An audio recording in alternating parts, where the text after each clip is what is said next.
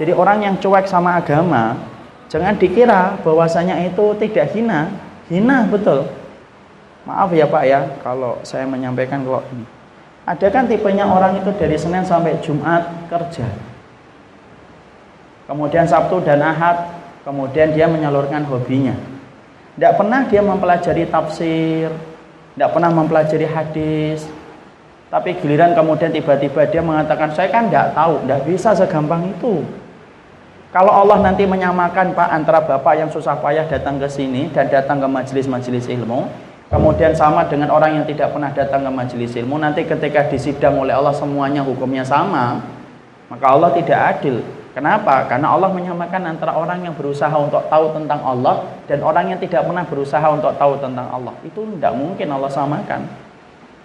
Makanya tadi sampai-sampai kita mendapati peringatan jelas dan tegas dari para alul ilmi pembatal Islam itu 10 Pak.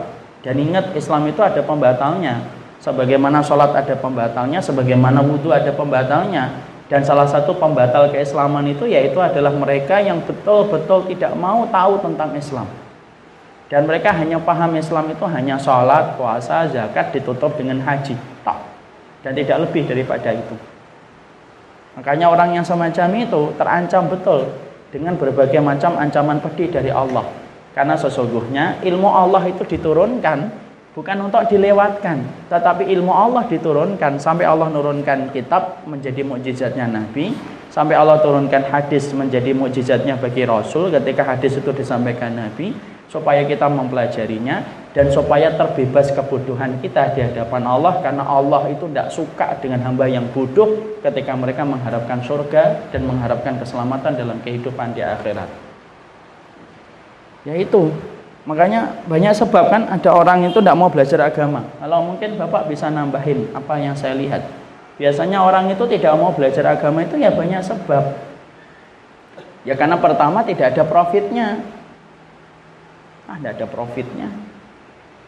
Kemudian yang kedua tidak ada gengsinya. Makanya hari ini maaf ya menyebutkan nama anak kita di pesantren dengan anak kita kemudian lahir di sebuah SMA favorit itu beda sampai orang itu ketika menyebutkannya. Atau bisa jadi karena dia tidak butuh, karena cuek, karena komunitasnya yang salah, berbagai macam sebab orang itu tidak mempelajari. Ada pula yang tidak mau mempelajari Islam, itu juga alasannya lucu. Saya memang sengaja tidak mau datang ke majelis ilmu. Kenapa? Daripada saya tahu, nanti kalau saya tahu kan saya beramal. Lebih baik saya tidak tahu. Kalau saya tidak tahu kan hukumannya dimaafkan sama Allah. Ya tidak bisa. Saya pernah mendapati ada fenomena murid saya di Pertamina itu cerita. Dulu tahu nggak Ustadz? Saya itu saking ben, saking takutnya sama ilmu. Kalau keluarga saya beli buku, itu saya nggak buka. Dibaca gini aja harus diletakkan lagi. Istrinya ngomong, buat dibaca bi. Anda lah. Kenapa? Daripada nanti saya baca saya tahu hukumnya, malah dosa nanti saya lebih baik gini-gini aja santai malah hidup saya. Tenang. Kalau ada orang yang semacam itu pun sama. Walaupun kita pak datang ke majelis ilmu memang konsekuensinya lebih berat. Tetapi sesungguhnya ketika kita sengaja tidak mau tahu itu lebih berat di sisi Allah. Dan itu hisapnya berat di sisi Allah ketika kita tidak mau mempelajari ilmu. Makanya ilmu akhirat itu kewajibannya dalam dua perkara. Kamu harus ngerti apa yang dicintai oleh Allah dan apa yang dibenci oleh Allah. Yang kedua, mengerti tentang nama dan sifat-sifatnya Allah.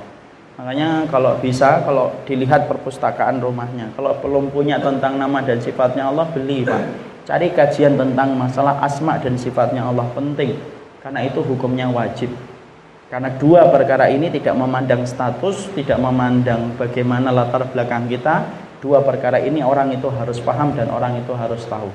Kalau tidak tahu tentang dua perkara itu, maka dia berdosa dan mewariskan kehinaan dia di hadapan Allah. Karena sesungguhnya Allah paling benci ketika Allah menciptakan makhluk di antara hamba-Hanya, tetapi tidak ada hajat mempelajari dua perkara yang telah diwajibkan oleh Allah dalam kehidupan kita. Kalau ingin mempelajari tentang apa yang Allah cintai dan Allah benci, Ustaz, apa? Ya banyak. Dan maaf Pak, walaupun cuma dua, tapi kalaulah kita memberikan seluruh kehidupan kita untuk mempelajari dua perkara ini, mungkin sampai seumur hidup pun tidak akan pernah mampu untuk menembus semua ilmu yang telah disampaikan oleh Allah dalam dua perkara ini. Semakin kita belajar, semakin kita bodoh. Makanya Imam Syafi'i itu pernah ditanya, gimana sih proses kita dalam belajar kalau dinilai itu berhasil dan dinilai tidak berhasil? Kalau kamu belajar, semakin lama belajar semakin bodoh, maka itu berarti proses belajarmu itu benar.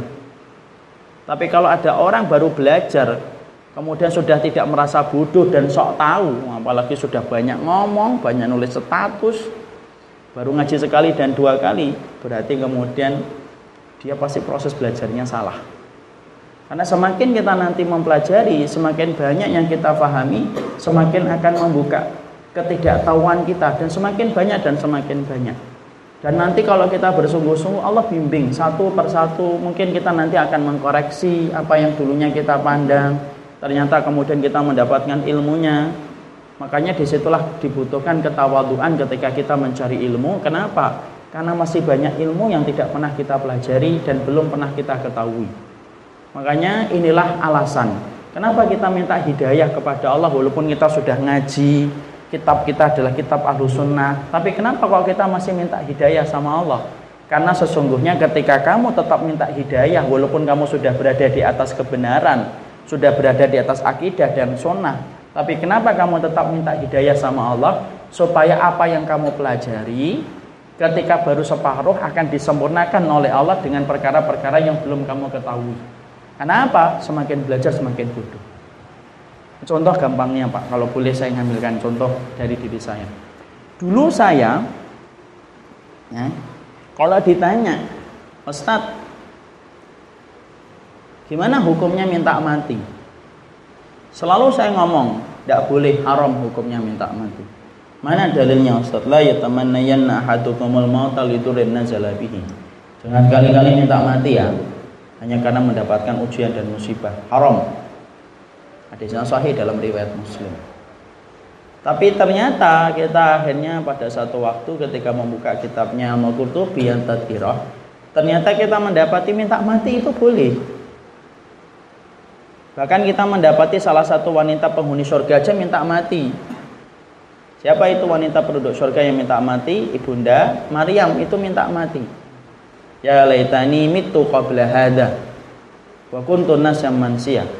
Ibunda Maryam itu ketika berada pada puncak ujiannya sampai beliau itu bersandar ke pohon kurma ngelus-ngelus itu kemudian perutnya dan berkata ya Allah coba saya mati saya mati ya Allah. Dan saya menjadi orang yang dilupakan oleh orang lain dan tidak diperdulikan.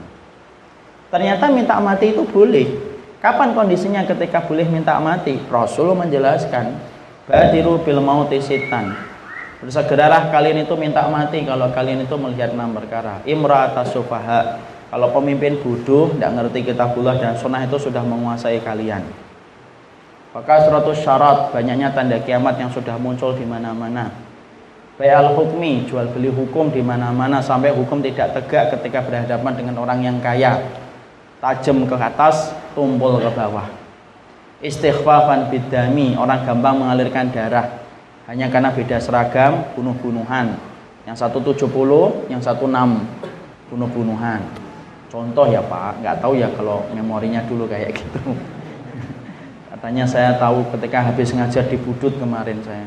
70 itu musuhnya SMA 6 Ustaz. oh gitu ya. Saya baru tahu. Padahal saya ngajar dua-duanya itu coba gimana itu. Maka kemudian istighfafan lidami gampang mengalirkan darah Kemudian qati'atu rahimin, gampang memutuskan tali silaturahmi. Wa nas'an yattakhiduna al-Qur'ana mazamira yuqaddimunahu ar-rajuli ghanihim bil Qur'an. Kalau kamu sudah dapati orang itu mendendangkan Quran dengan alat musik, lalu kemudian mereka itu menyanyikan Quran dengan alat musik walaupun mereka tidak paham tentang apa yang mereka nyanyikan dari Quran itu ketika diiringi dengan alat musik. Nem-nemnya kelihatan atau enggak, Pak? Sudah dijawab masing-masing aja pelan-pelan. Boleh nggak minta mati kalau ngelihat itu untuk menyelamatkan agama kita? Boleh.